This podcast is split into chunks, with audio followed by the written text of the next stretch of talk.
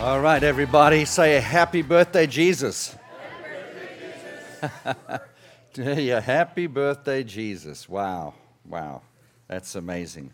So good to see you all. I hope to try, I try to get around to greet everybody and to wish them, but this is wonderful to see you here and uh, some old friends to see you visiting with us again. It's always a great honor to have you with us this morning. It was wonderful. What a great what a great time. So, um, I want to give you all a gift if you haven't received it yet. It's a book that I wrote called Yes You Can um, Achieve Your Dreams. I have them on a table outside, and I'd like you to take one per family. If you haven't taken one, please. Uh, it's an amazing book. Um, it deals with things like overcoming procrastination, uh, the fear of failure. It deals with um, God building you up so that you can achieve your dreams, and it's a totally an encouraging book. So please stop by the book table outside and help yourself. And if you haven't bought a gift for somebody and you're going to the Christmas party now, take two one for you and one for them, okay? Um, also, we have some USB drives out there, three different colors, uh, because there are sermons on here. And these used to be sold when I traveled, and I'd like to give, please help yourself to them. And if you want to see what's on them, there's uh, a little sheet that you can see uh, what is on them, and they, they're color coded, all right? So, again, go ahead, help yourself, and I believe that it'll be a blessing to you. All right, are we ready to get into the Word? Yes. Amen. Well, um, let me think. Mm, I think I should preach about Christmas. You know, uh, there are so many miracles that happened at Christmas time, so many wonderful things that took place. Um, and I've just selected seven out of the many that happened that I'd like to uh, just highlight this morning. And I know that we all know that Christmas is about the birth of Jesus, right? We all know that. So when we see a nativity scene, I wonder what the world thinks about the nativity scene, if there's still one available and they haven't been smashed or torn down or outlawed, you know. But nevertheless, the nativity scene, what do they think when they see the nativity scene? Well, we know it's about Jesus and about Jesus' birth. But what does that mean? So I've got seven wonders I want to draw your attention to. And the first one is this that it speaks of the gospel the gospel of the Lord Jesus Christ. We all know John 3:16 and we can all quote it right here right now Let's go together. Come. For God so loved, and if you don't know it, you can follow on the board. Go ahead. Keep going. Yes. But have everlasting life. All right. So there we go. So um, I want you to do something in this. I want you to pick out certain words. Watch this, and we pick out certain words out of that scripture there. Let's pick out the word God, only, Son, perish, eternal, and life. Let's pick those words out. Waiting for you at the back. There we go. All right. Christmas has reached the back. Awesome. So there's the words I picked out. Now, let me show you something else about that. I'm going to take an acronym from that. I'm going to take each letter of those words God's only Son, perish eternal life. See what that spells. There you go. Isn't that interesting? Yay! I'm smarter than I look, huh? Took me a long time to figure that one out, but there we go.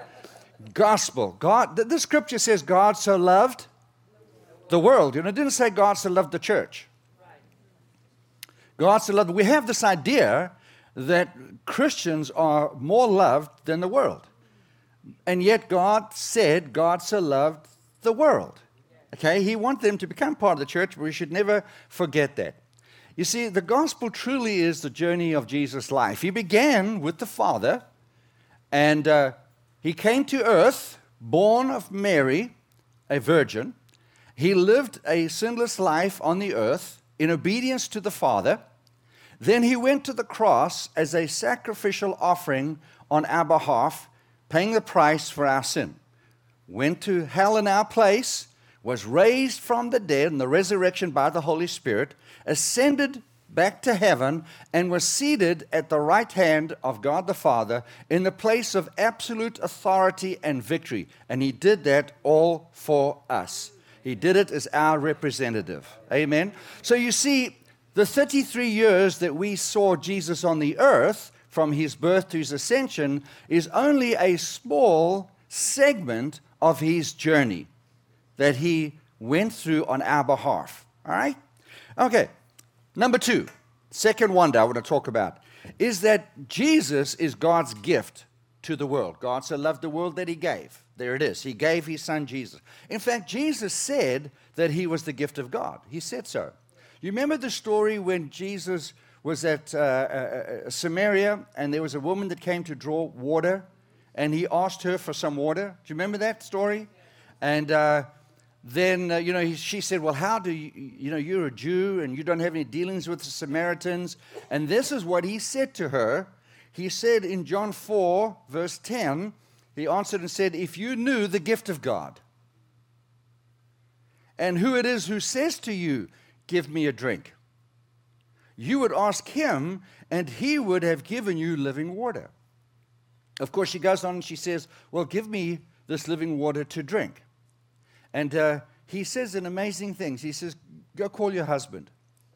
And you know, um, that reminds me of this. Whenever you're in a discussion with somebody, never ask a question that you don't know the answer to. You certainly don't do that in a court of law, right? You get caught out. Anyway, Jesus knew what the answer was, and she says, I don't have a husband. And she said, Yep. He said, You're right. You've had five. And the guy you're shacking up with right now is not your husband. They weren't married. But he didn't condemn her. She ran off back into the city, into the village, and she told everybody what Jesus had said. And they all came out to meet Jesus. So the gift of God healed her broken heart and her shattered dreams. Divorced five times, given up on the idea of being happily married. She's now chosen just to live with the guy. Broken-hearted. You talk about carrying mag, uh, baggage into your next marriage. You can't imagine what she would have gone through. But you know what? I think the gift of God that healed her broken heart and gave her something to dream about again is the same gift of God that's available to you. And whatever you may be facing or whatever you have been through, the gift of God can heal you and put your dreams back together again. Amen. Can give you a fresh vision. The gift of God fits every need because his name is Jesus. Number three, Christmas is the fulfillment of a number of 700 year old prophecies. Now, I'm not going to go and give you all, there's many, maybe 39 or more. I'm going to just give you a few from the prophet Isaiah. And the prophet Isaiah actually had more messianic uh, prophecies than any other book in the Bible. So we'll pick up on the one that you're most familiar with. That's Isaiah 7:14. Therefore the Lord himself will give you a sign. The virgin will be with child and will give birth to a son and we'll call him Emmanuel. Now, it doesn't go on to expound what Emmanuel means, it just leaves you with that. And that would be confusing enough, just that a virgin is going to give birth. And then it just leaves you in the dark. And then Isaiah 9 6, same prophet, he says, For to us a child is born, to us a son is given, and the government will be on his shoulders, and he will be called Wonderful Counselor, Mighty God, Everlasting Father Prince of Peace. Now, watch this verse. Let me explain something here in this verse. A child is born is referring to the birth of Jesus to Mary. That's his humanity. But a son is given is talking about his divinity.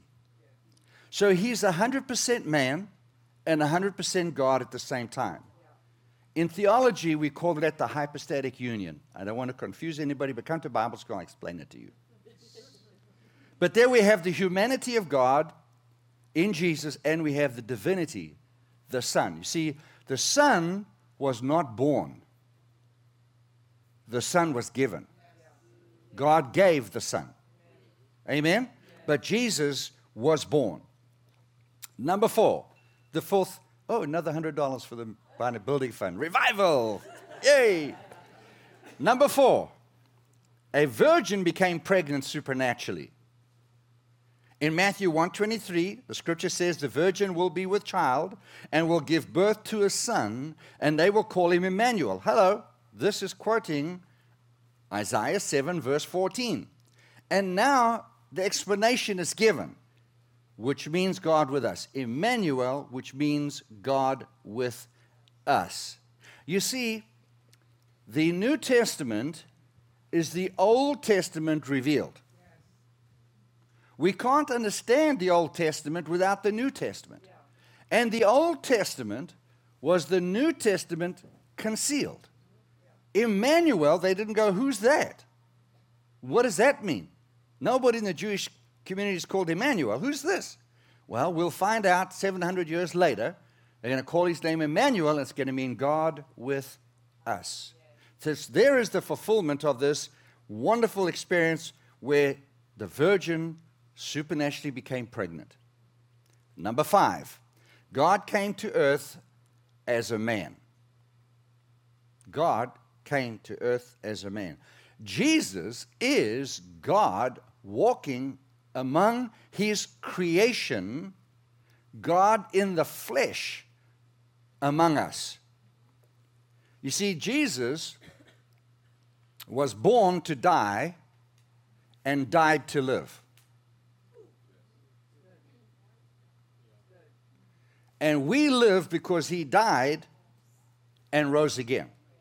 Amen? Jesus was born to die, but died to live. Now, he came to earth and put on flesh, human form.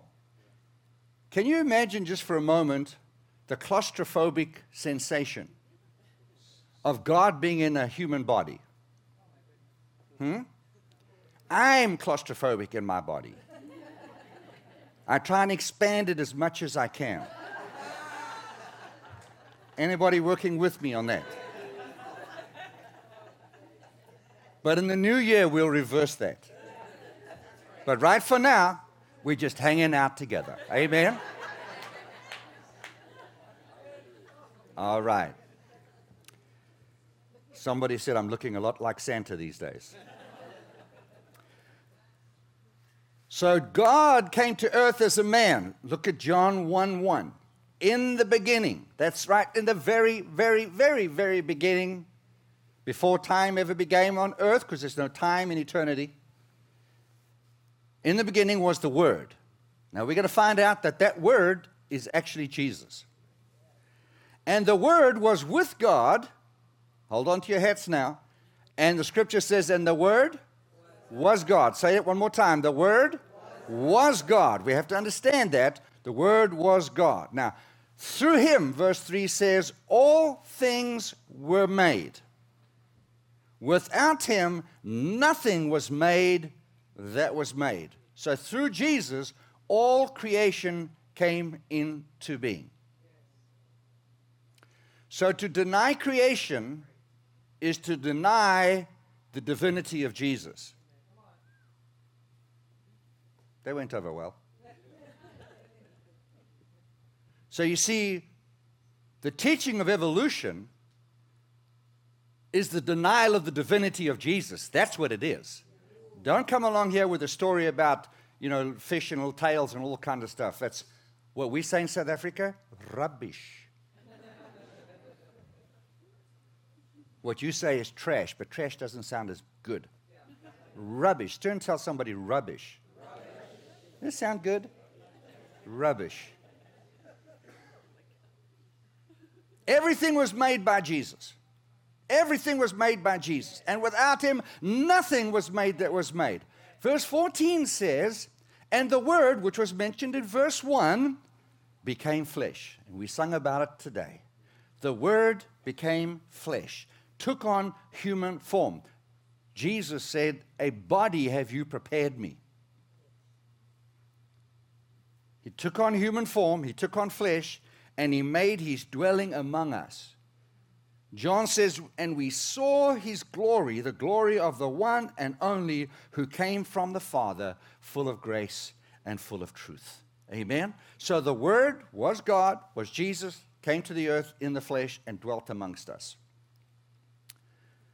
Number six, and you might think this is a strange wonder. Number six is the humility of Jesus. The humility of Jesus. The Father allowed his Son to be born in a stable. Could have been born in a palace, could have had one of the wealthiest people in the world accommodate his birth, but he chose to let him be born in a stable. In fact, if you read the historical books on this, it, the stable was inside a cave. It wasn't a building, it was inside a cave. This is traditionally where herdsmen would take their flock. They would they'd find a place to shelter. Now, you must understand what this thing looked like, and I'm sure in your imagination, if you go there with me, you could probably smell the smell in your imagination. And uh, you could see all the animals that are in there. It wasn't only little beautiful little lambs going, Amen. No, there were all kinds of things. There was cows going, move over. So there's a lot of stuff going on there. And you know what? There were other tribesmen in there. They didn't come along. Mary and Joseph, sorry, we, we've booked a room with a view. You guys are going to leave. No, they were all pressed into this cave. It was a mess inside there. And there was straw and stink and everything else going on inside. That's where they were. And God permitted that for his son. Jesus humbled himself. And because he humbled himself throughout his life, from the very beginning, all the way through his life to the cross, because he humbled himself, God highly exalted him. It's one of the wonders of Christmas. It's about the birth of Jesus and the life of Jesus. See, Philippians 2 and verse 8 says, And being found in appearance as a man, being found in appearance, had taken on the flesh, Jesus the man. He humbled himself and became obedient even to death, even death on a cross. Therefore, everybody say, therefore therefore. we have to understand what happened. Because of the humility, therefore, God highly exalted him. God exalted him to the highest place and gave him the name that is above every name, that at the name of Jesus, every knee should bow in heaven, on earth, and under the earth, and every tongue confess that Jesus Christ is Lord to the glory of God the Father. Can we give God praise?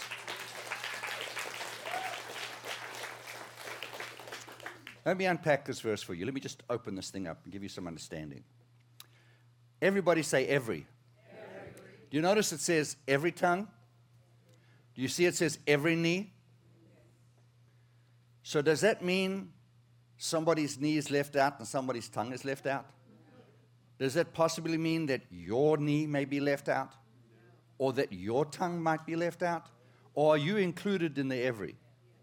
Every single person on the face of the earth is included in the every. Now, I want you to notice something. This is a prophetic word. This is something God promised. Now, we know Jesus came according to Scripture. We've already seen the prophecy, He fulfilled that. And now God prophesies about what's going to happen in the future. You see, in the future, there's going to be a time where every knee bows and every tongue confesses. Well, we have an option. The scripture says, in heaven, on earth, and under the earth, which is hell. Three, three worlds. So we have this wonderful option right here, right now, while we are on earth to fulfill that prophecy. See, we can go Jesus, you're Lord. I can bow my knee already. Jesus, you're Lord. I, I acknowledge you as the Christ, the Son of the living God. And I've done it. It's done. I'm not going to be forced to do it. I did it willingly. But there's going to be people who refuse to do it on earth. And they will be compelled to do it later. Otherwise, that scripture is a lie. So if you're listening, if you're watching, if you're here today, if you know somebody who has not made Jesus Lord, confessed Him as Lord, or bowed their knee, you might want to tell them there's going to be a day where before the throne of God, you will acknowledge Jesus is the Lord and you will bow your knee before Him. The only thing is, if you didn't do on earth, you'll be doing it there before you get sent to the hot place. I want you to know. Now, listen, I love you. This is a Christmas story.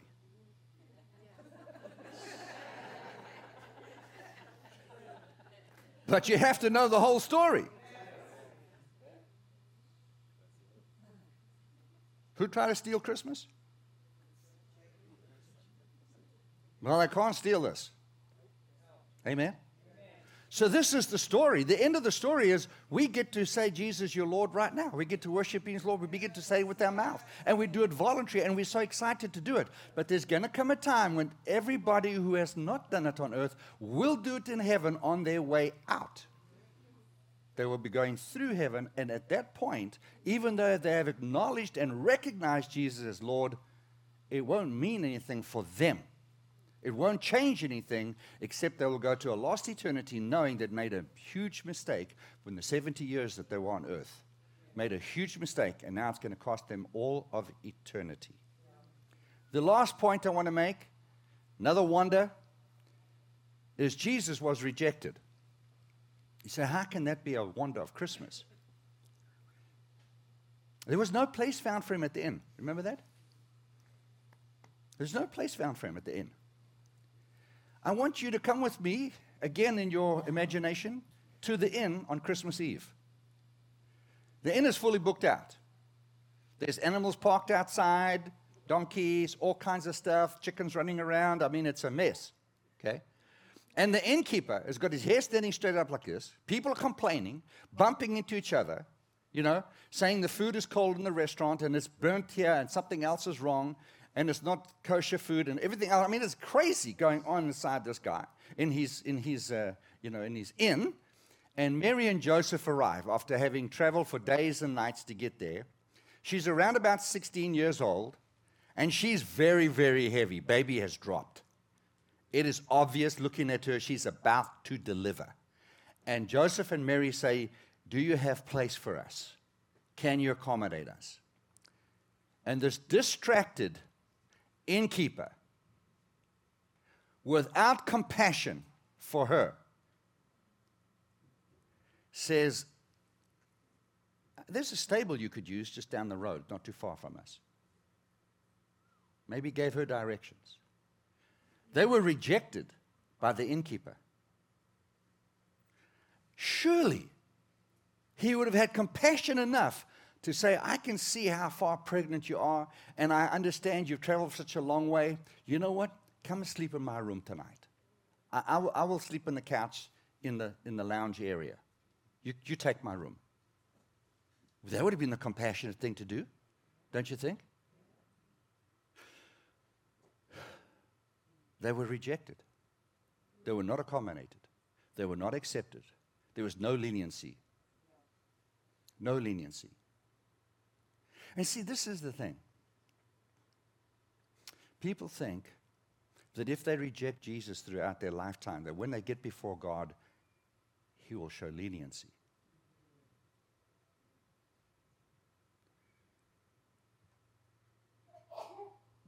Now, the Bible says in Isaiah, quoting the same prophet, isn't he amazing? 53, verse 3 He was despised and rejected by men.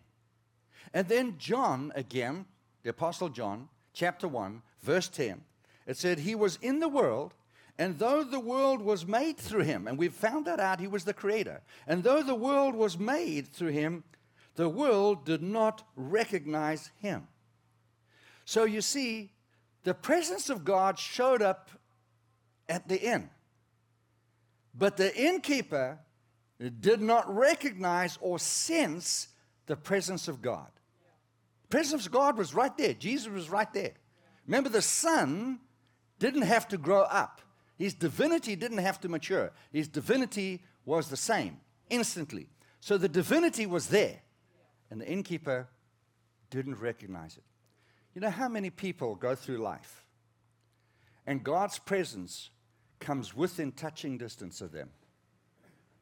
Within touching distance, but they don't recognize it. Is it because they're so distracted, like the innkeeper was? Too busy to be sensitive to God? Or just living a lifestyle that way? Now, the Bible says that he came to his own, there was the Jews, verse 11, but his own did not receive him. They rejected him. His own, the Jews rejected him. Now, verse 12, yet to all who receive, to all who receive him, to those who believe in his name, he gave the right to become children of God. I want to camp here just for a little bit. I want you to see three things in this, in this verse that are crucial. Three things I want you to see in this verse. Verse 12, I want you to see the word receive. I want you to see the word believe. And then I want to see become children of God. You see, please hear me. Please listen very carefully to me.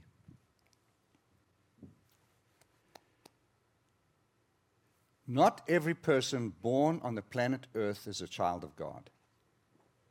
Now, that might shock you because we hear it all the time. Well, you need to treat everybody because we're all children of God.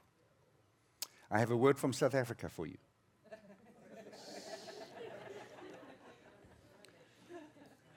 Turn and tell somebody. It's rubbish.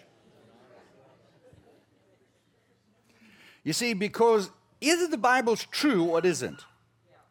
And the Bible said that there's a group who rejected him because they did not recognize him. The world did not recognize him. They didn't understand the nativity scene. But there's a group who receive and believe and become children of God. That's the contrast. That's our choice. We become children of God. Now, at the time, at this time, right at the end of the story, in Mark chapter 15 and verse 7, there was a prisoner by the name of Barabbas.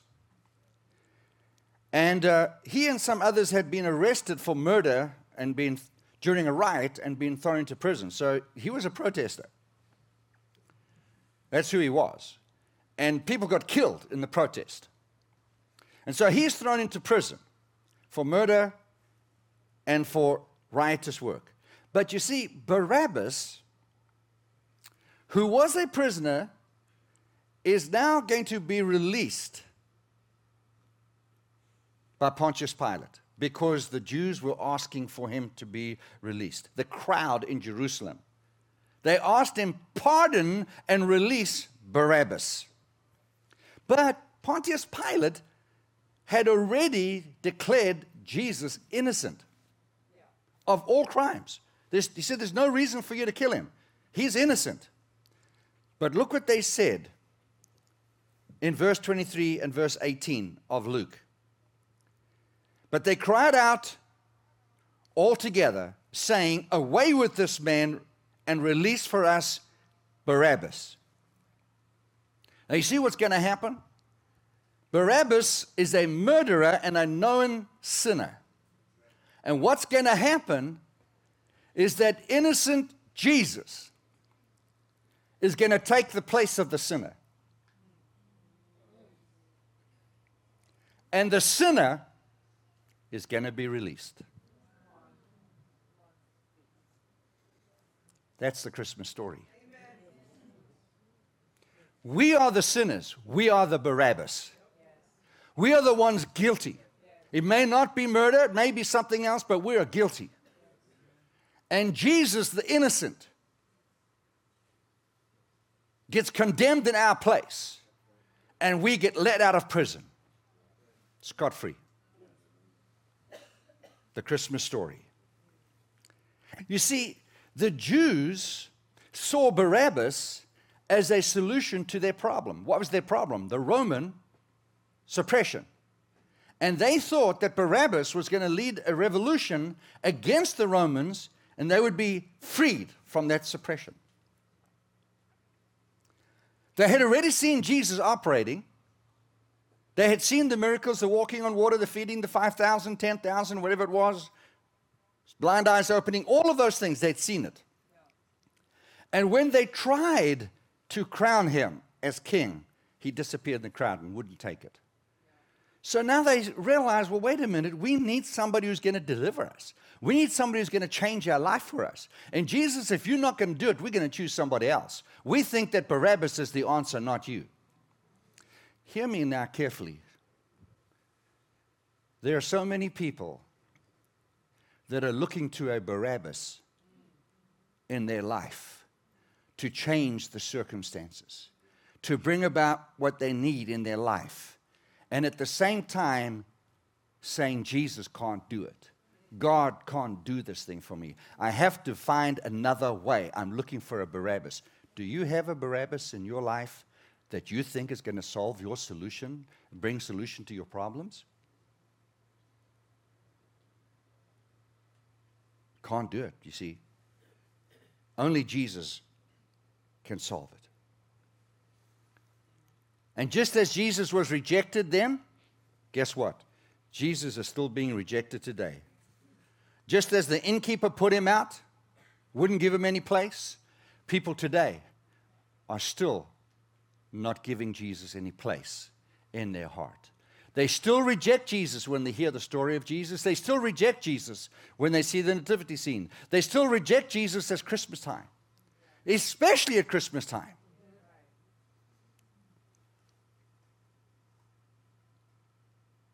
I have a question for you. It's about Christmas. And I believe it's the most important question you'll ever have to answer in your lifetime. Because the way you answer this question will depend on where you spend eternity. And you will live forever.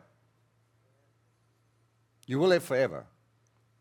See, all these shootings that you're hearing about on, in the schools and everywhere else, and then you hear that the person doing the shooting took their own life. They think that they're escaping from here, they don't know they're going straight to hell for murder. They're going straight to hell. It's a great Christmas story. Thanks for those three holy grunts. You, you, you've got to see this. Where you spend eternity will depend on how you answer this question. And the question is about Jesus. And the question is, whom do you say Jesus is? You see, if, if, if we say or see Jesus as merely as a, as a mere man, then what it means is that we don't believe in his deity, his divinity. And if we don't believe in his divinity, then we also don't understand his mission. We have no knowledge of his mission. If we have no knowledge of his mission, then we have no recognition, understanding of our sinful condition. And if we don't understand our sinful condition, then we have no understanding, acknowledgement, or recognition that we need a Savior. Who's Jesus? Starts at the very beginning. If you don't understand His divinity, you end up believing you don't need a Savior. See, people are quite willing to acknowledge that Jesus was a prophet, that he was a good man, a great teacher, but they refuse to acknowledge him as God. Because if they have to acknowledge him as God, that would mean they would have to obey him. And what's more, would have to recognize and acknowledge that they need a Savior for their sinful condition. I'd like every eye closed. I want you to think just a moment. See, God has been speaking to you your whole life, your whole journey, in a way that's meaningful to you. Today, I want to ask you this question, just as Jesus humbled himself. Are you willing to humble yourself today and to choose Jesus as your Savior and Lord? With all of my heart, I'm convinced God gave me this message for you. And that this is the moment when God wants you to make an informed decision to surrender your life to Jesus and to put your faith in Him for salvation. Jesus said, I stand at the door and knock. And if any man will open the door, I will come in. I will sup with him. I'll dine with him. I'll live with him. I'll communicate with him. I want you to understand Jesus' humility is to stand outside the door of your heart, which has been closed. Jesus is outside the door. And while your door is closed, you are rejecting him as Savior and Lord. You say, Pastor Henry, I believe in Jesus. But wait a minute, we read a scripture that said you not only had to believe, but you had to receive in order to become a son of God. So believing is not sufficient. The Bible even says that the demons and the devil believe and they shudder. So you see, believing in God is not sufficient to get you to heaven and a life with God for eternity. You have to receive Jesus. What does that mean? You have to open your door. You have to open the door. That will require humility and surrender from your part.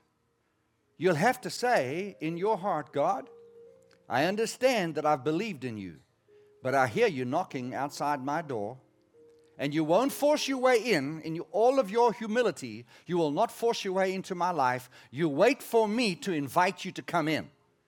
That is receive. You may believe, but today you receive. You open up the heart's door. You say, Jesus, come in. I'm surrendering my life to you. I'm receiving you as my Savior, and I'm believing on you this Christmas morning.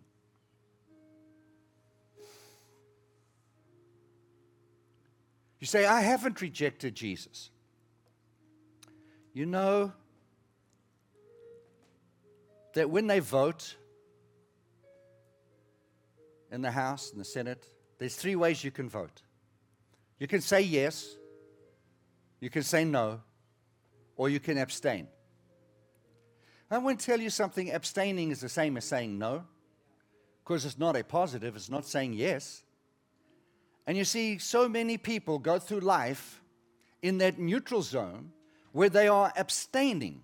They're not saying no to God, but they're not saying yes to God. They're saying, yes, oh, I believe in Jesus, but you're not opening the door, you're abstaining. In fact, you are rejecting Him because you haven't bowed the knee, you haven't confessed Him as Lord with your mouth. Say, Pastor Henry, I'm ready to do it today. I'm ready to do it today. Are you ready to humble yourself, to submit, to open your heart's door? It doesn't matter who sees you, it does matter that God sees you. So while every eye is closed and no one's looking around, if you today are willing to humble yourself, to yield and to surrender to God and open your door and invite Jesus in, would you simply raise your hand? That's all I'm going to ask you to do. Just simply raise your hand.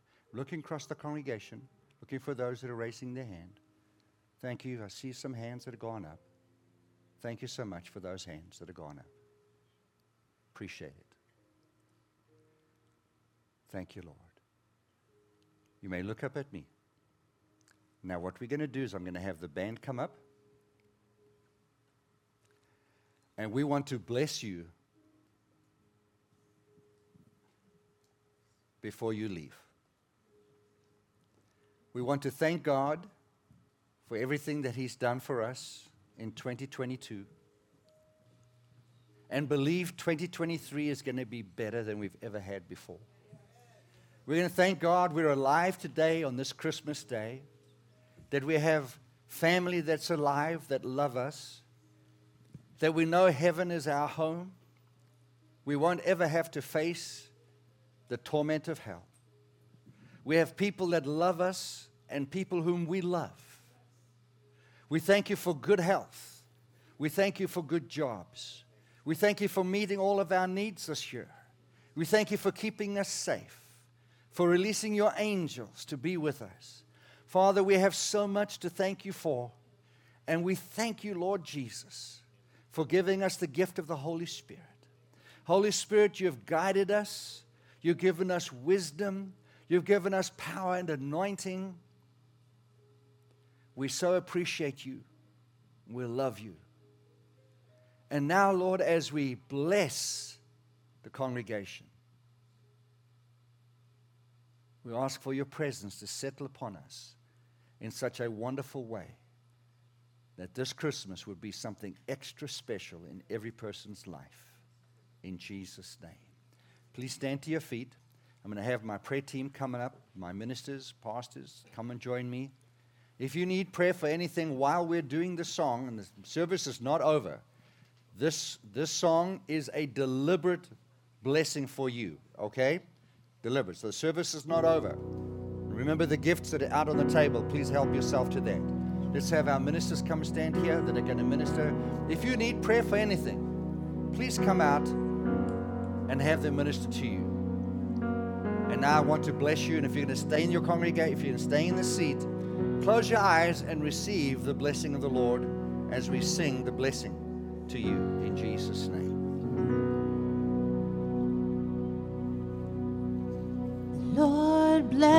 Bless you and keep you. Make his face shine upon you and be gracious to you. Lord. Lord bless his face toward you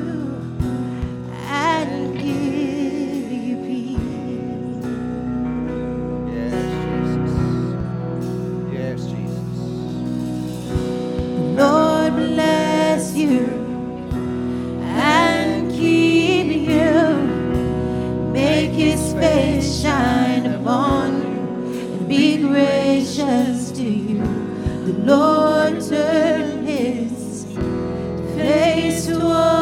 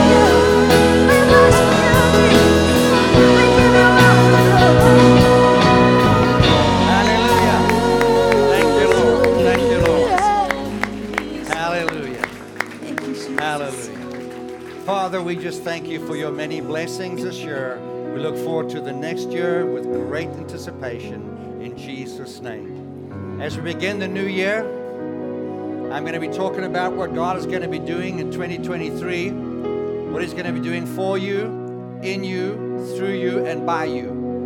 All right? So don't miss the services as we begin the new year. God bless you. Have a wonderful Christmas and a prosperous new year in Jesus' name. Thank you for coming out.